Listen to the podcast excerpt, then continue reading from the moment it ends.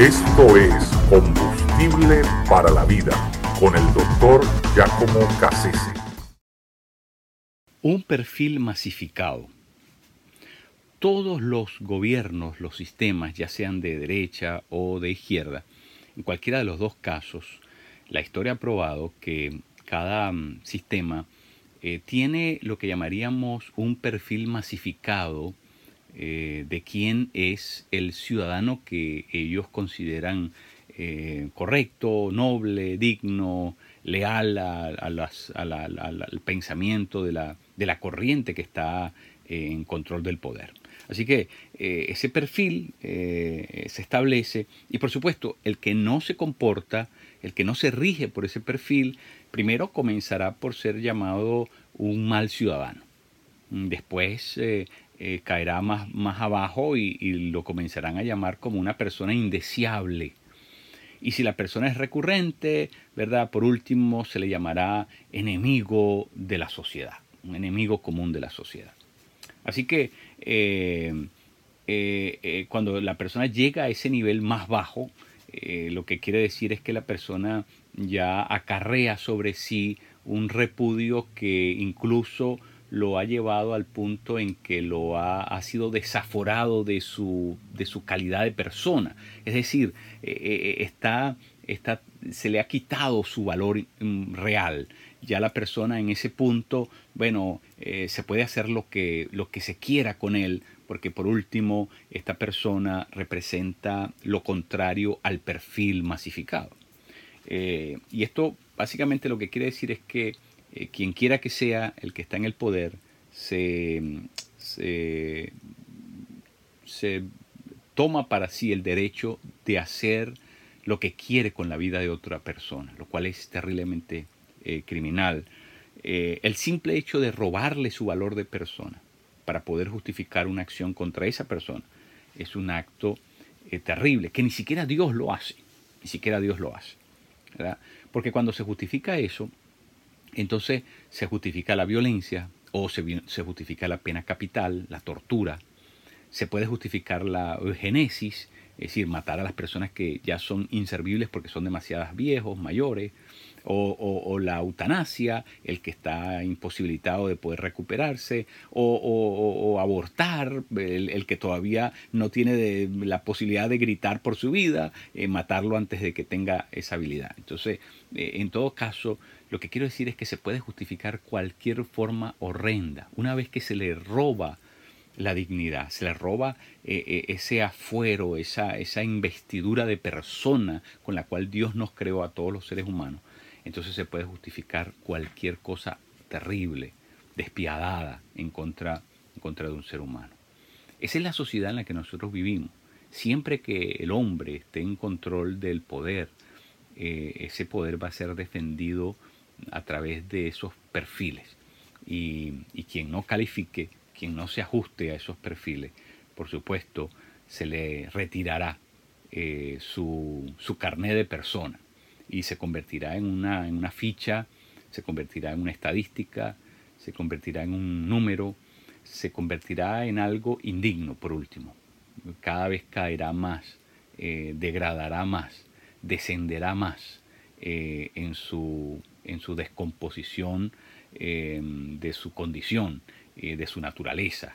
Y entonces eso, eso quiere decir que, que, que bueno, la persona en realidad delante de los ojos de otros ya carece de algún valor. Y todo porque no, la persona no se somete a las reglas que eh, dicha corriente, sistema ha establecido. Eso, eso, ha, pasado, eso ha pasado mil veces. Eh, eh, por eso es tan interesante ver que Jesús se sienta a hablar con la mujer samaritana. Porque los fariseos también hacían esto mismo. Los judíos en general hacían exactamente esto que les he dicho. Ellos no consideraban que sus enemigos eran prójimos. Es decir, sus enemigos eran gente indeseable, era gente repudiable, eran sus, ah, de alguna manera, enemigos públicos de la sociedad y, por lo tanto eran personas que merecían toda la, condena y merecían también el maltrato de parte de ellos. Así que cuando Jesús se sienta a hablar con esta mujer, primero la dignifica, la, trata dignamente, le, devuelve su, su, fuero, su condición de, persona. Y, al hacerlo, eh, ¿verdad? Jesús eh, da una, una pauta muy importante, porque eso es lo que Dios quiere hacer con todos los seres humanos, tratarnos dignamente darnos nuestro lugar de persona, aun cuando el ser humano es el enemigo de Dios, en la gran mayoría de los casos, eh, Dios siempre tiene la actitud de darnos un trato digno, correcto. Y lo vemos aquí en Jesús hablando con la mujer samaritana. Sus discípulos se sorprenden, ¿no? Porque ¿cómo es posible? Hablando con una mujer, número uno, y dos, con una mujer que es samaritana. Y tercero, ellos no lo sabían en ese momento, pero una mujer que era extremadamente pecadora wow, tenía todo en contra. Sin embargo, la actitud de Jesús es la actitud correcta.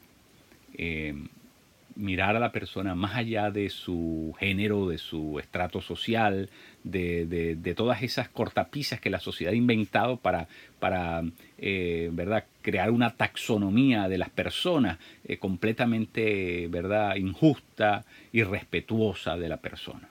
Y entonces esos estratos sociales, eh, esas ah, divisiones que nosotros hemos creado. Jesús se las salta todas, se las pasa por encima, ¿verdad? No importa que era mujer, no importa que, que era de una etnia mm, repudiada por los judíos, no importa que era pecadora. Jesús traspasa todos esos, ah, esas posibilidades eh, eh, para, para, usar, esgrimir un pretexto. Jesús se las salta todas para poder tratar a esta persona dignamente. Yo creo que el cristianismo necesita regresar a ese germen que hemos perdido, esa habilidad de poder eh, devolverle a las demás personas el trato digno, el trato justo. No, no importa que no estemos de acuerdo, porque eh, Jesús no estaba de acuerdo con el estilo de vida de esta mujer, pero Jesús, para poder ser eh, instrumental en, traerle a esta persona la posibilidad de ser transformada, primero tenía que comenzar por tratarla como persona, dignamente. Yo creo que esto es un, un, llamado para cada uno de nosotros como seres humanos. Si queremos que el cristianismo en nuestro tiempo, en nuestra sociedad perversa, terriblemente pecaminosa, tenga un efecto, cale, mm, eh, produzca algún, alguna contribución, como es de esperar que lo haga, eh, nosotros tenemos que cambiar, porque somos nosotros, en la gran mayoría de las veces, quienes estamos bloqueados por nuestros prejuicios religiosos y, no nos atrevemos a tratar a los demás con un nivel de dignidad que es el nivel con, el cual Dios trataría a los seres humanos. Por último, lo que trato de decir es que eh, nosotros tenemos que tratar a los demás personas como Dios las trataría. Y al hacerlo, solamente al hacerlo, eso es un gran testimonio de, de quién es el que se mueve en nuestra vida, de quién es la autoridad, quién es la verdad en nuestra vida y quién es el que nos empodera para poder vivir de una manera diferente. Entonces no tenemos que estar de acuerdo con la otra persona.